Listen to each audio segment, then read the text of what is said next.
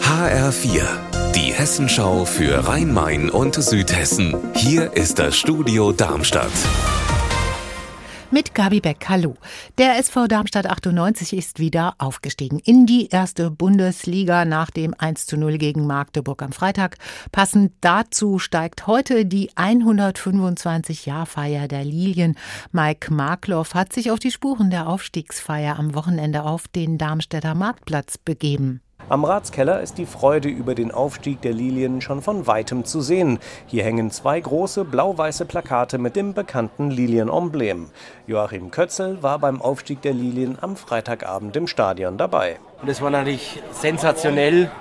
Die Leute sind natürlich alle super glücklich. Alle, also nicht nur die Fußballfans, auch ganz Darmstadt freut sich natürlich über die Bundesliga.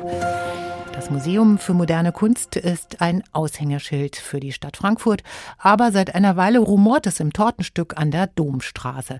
Das ist auch Thema der Mitgliederversammlung der Freunde des Museums für moderne Kunst heute Abend.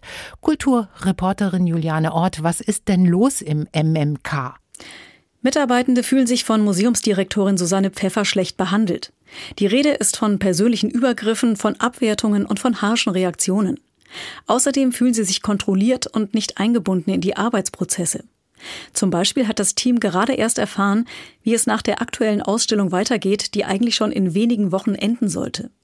Und das alles führt zu Frust. Immer mehr kündigen oder sind dauerhaft krankgeschrieben.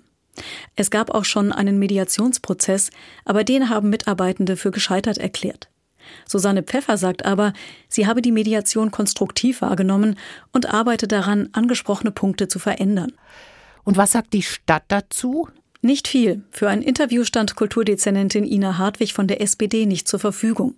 Aber in einer Stellungnahme schreibt sie, dass sie die Situation am MMK sehr ernst nehme und wisse, dass es für alle eine belastende Situation sei.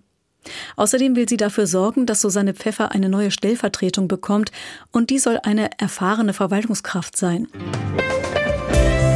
Unser Wetter in Rhein-Main und Südhessen. Zwischen Odenwald und Taunus ist es derzeit 25 Grad und leicht bewölkt. Das gilt zum Beispiel auch für Bensheim und für Kriftel.